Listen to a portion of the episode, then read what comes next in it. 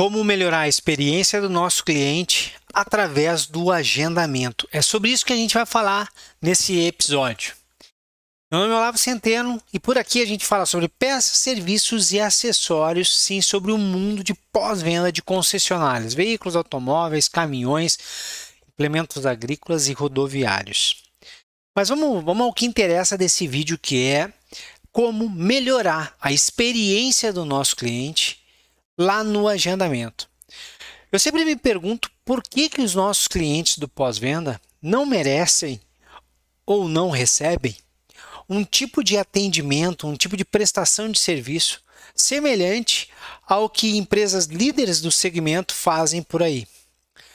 Tenta assim, assinar um serviço de streaming, comprar alguma coisa online, dessas grandes empresas e você perceberá que em menos de dois minutos tudo estará realizado.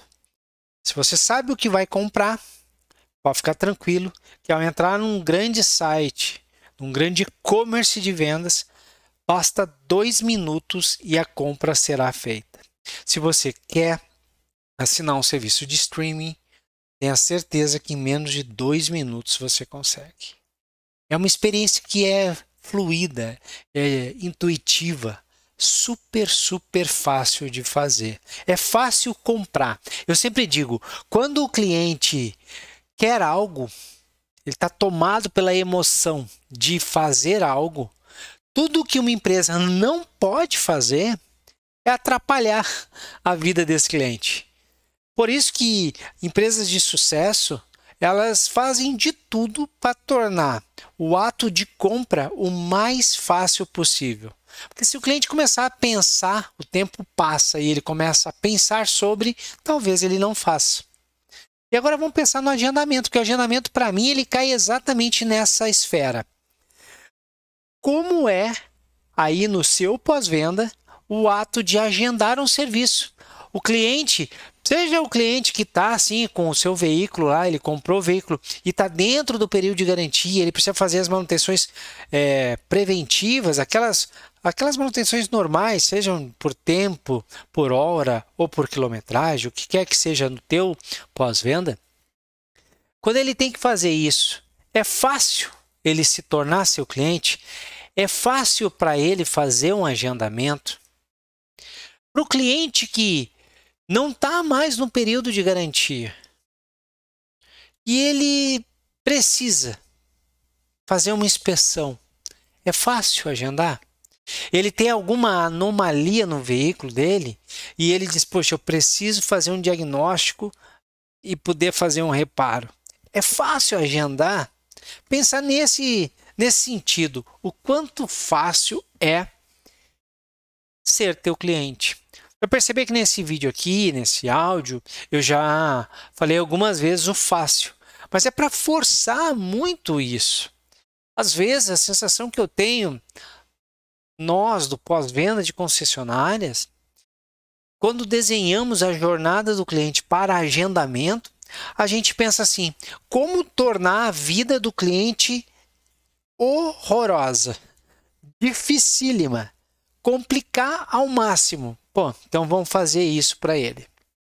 E eu sei que você está do outro lado pode estar tá se sentindo até um pouco chateado ou ofendido, quer sair agora desse episódio e dizer assim: não, aqui não é assim, mas calma lá. Será que não é mesmo?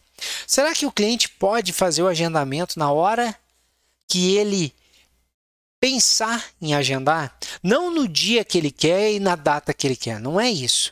É, às 10 horas da noite ele lembra que tem que fazer o agendamento, passou, ele está com um tempo vago, ele consegue pegar o celular e agendar? Será que ele consegue fazer isso? Será que o processo de agendamento aí no nosso concessionário não é simplesmente uma lista de chegada? Em que eu boto o nome, o que, o que o cara pretende, acredita que vai fazer, e um horário e a data e acabou? Ou nós estamos olhando para o processo de agendamento como um atendimento? E como um atendimento, a gente já vai informar, educar, buscar fazer o máximo de perguntas importantes para identificar as dores os desejos do cliente e, ao mesmo tempo, vender. Porque isso que é um bom atendimento, ele vai passar por esses critérios. Será que o ato de agendar aí o teu pós-venda vai nessa direção? Porque se ele simplesmente só pode, muitos infelizmente ainda é assim, só conseguem saber que o nosso entra no site lá, só consegue saber que o nosso pós-venda abre das 8 e fecha às 18. De segunda a sexta, sábado das 8 ao meio-dia e tem um telefone para agendar. Já outros dão um passo além e eu posso lá preencher um formulário. Esse formulário, se eu estou dentro de um horário de trabalho normal ali, né, das 8 às 18, alguém pode interagir comigo. Pode até retornar alguma coisa. Outros casos, nem isso vai acontecer e eu não faço um agendamento verdadeiro. Eu faço um pré-agendamento e eu vou receber uma informação dizendo se foi ou não aceito o agendamento. Já outros casos, no horário de trabalho, alguém entra em contato comigo. Outros já dá uma melhoradinha e eu posso clicar ali no botãozinho de chat e conversar pelo próprio site ou então pelo WhatsApp, entrar em contato com alguém, desde que, claro, seja no horário de trabalho das 8 às 18. Todos esses, todos esses, cada um ali, ele tenta entregar algo tenta entregar algo, facilitar um pouco a vida do cliente, mas a maioria não é 100% satisfatório.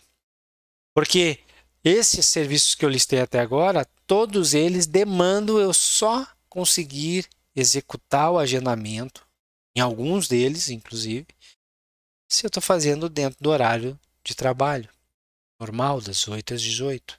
Mas se são 21 horas, se é num domingo, já não vou conseguir fazer. Se é num feriado, já não consigo. Então, o que nós temos que pensar é, poxa, se o nosso cliente ele não consegue fazer o ato de agendar 24 horas por dia, 7 dias por semana, 365 dias no ano, eu já tenho aonde melhorar. Só aí já é uma, uma, uma, uma fonte de melhoria que eu tenho que implementar. Esse é um ponto. Segundo ponto é que se eu quero realmente fazer com que o meu cliente se sinta atendido, eu tenho que passar por um atendimento. E atender o cliente é entender antes de mais nada. E eu preciso entender perguntando. Então, a tecnologia que nós vamos utilizar, o tal do formulário, as perguntas, o chatbot, o que quer que seja, que eu vou utilizar ali, ele tem que passar por essas etapas. Perguntar sobre o cliente, perguntar sobre o veículo, perguntar quais, o, quais são os motivos que está trazendo ele até ali, se, são, se é uma inspeção periódica, se, se é algum tipo de diagnóstico, se é algum tipo de reparo mais específico, se é alguma anomalia. Eu tenho que ir, ir sabe, é, buscando informações processo tem que ser desenhado, tem que ser fluido, tem que ser intuitivo, tem que ser rápido, mas tem que ser desenhado para que o cliente vá entregando essas informações ao mesmo tempo que ele vai sendo educado. Porque se eu faço uma pergunta, eu devolvo, ele me dá uma resposta, eu dou uma confirmação e já dou uma pequena explicação do porquê estou fazendo aquilo se é um diagnóstico, eu preciso saber se é um diagnóstico para falha, se é um diagnóstico para barulho. Se é para barulho, eu preciso fazer algumas perguntas. Eu já tenho que te esmiuçando, porque talvez eu precise já ter um time pronto esperando esse cliente, um piloto de teste, um próprio técnico, esperando para testar junto com o nosso cliente. Tem que lembrar que o agendamento, quanto mais educado o cliente for, no agendamento, não o cliente ser educado com a plataforma de agendamento, mas nós educarmos o cliente, informarmos o cliente, conduzirmos o cliente da maneira certa, para que a hora que ele esteja ao vivo e a cores lá no nosso pós-venda, a gente não vá perder tempo com coisas que já poderia ser adiantado antes. E aí dedicar tempo com coisas mais importantes. Então a gente vai educando esse cliente, vai informando o nosso cliente e vai colhendo dados.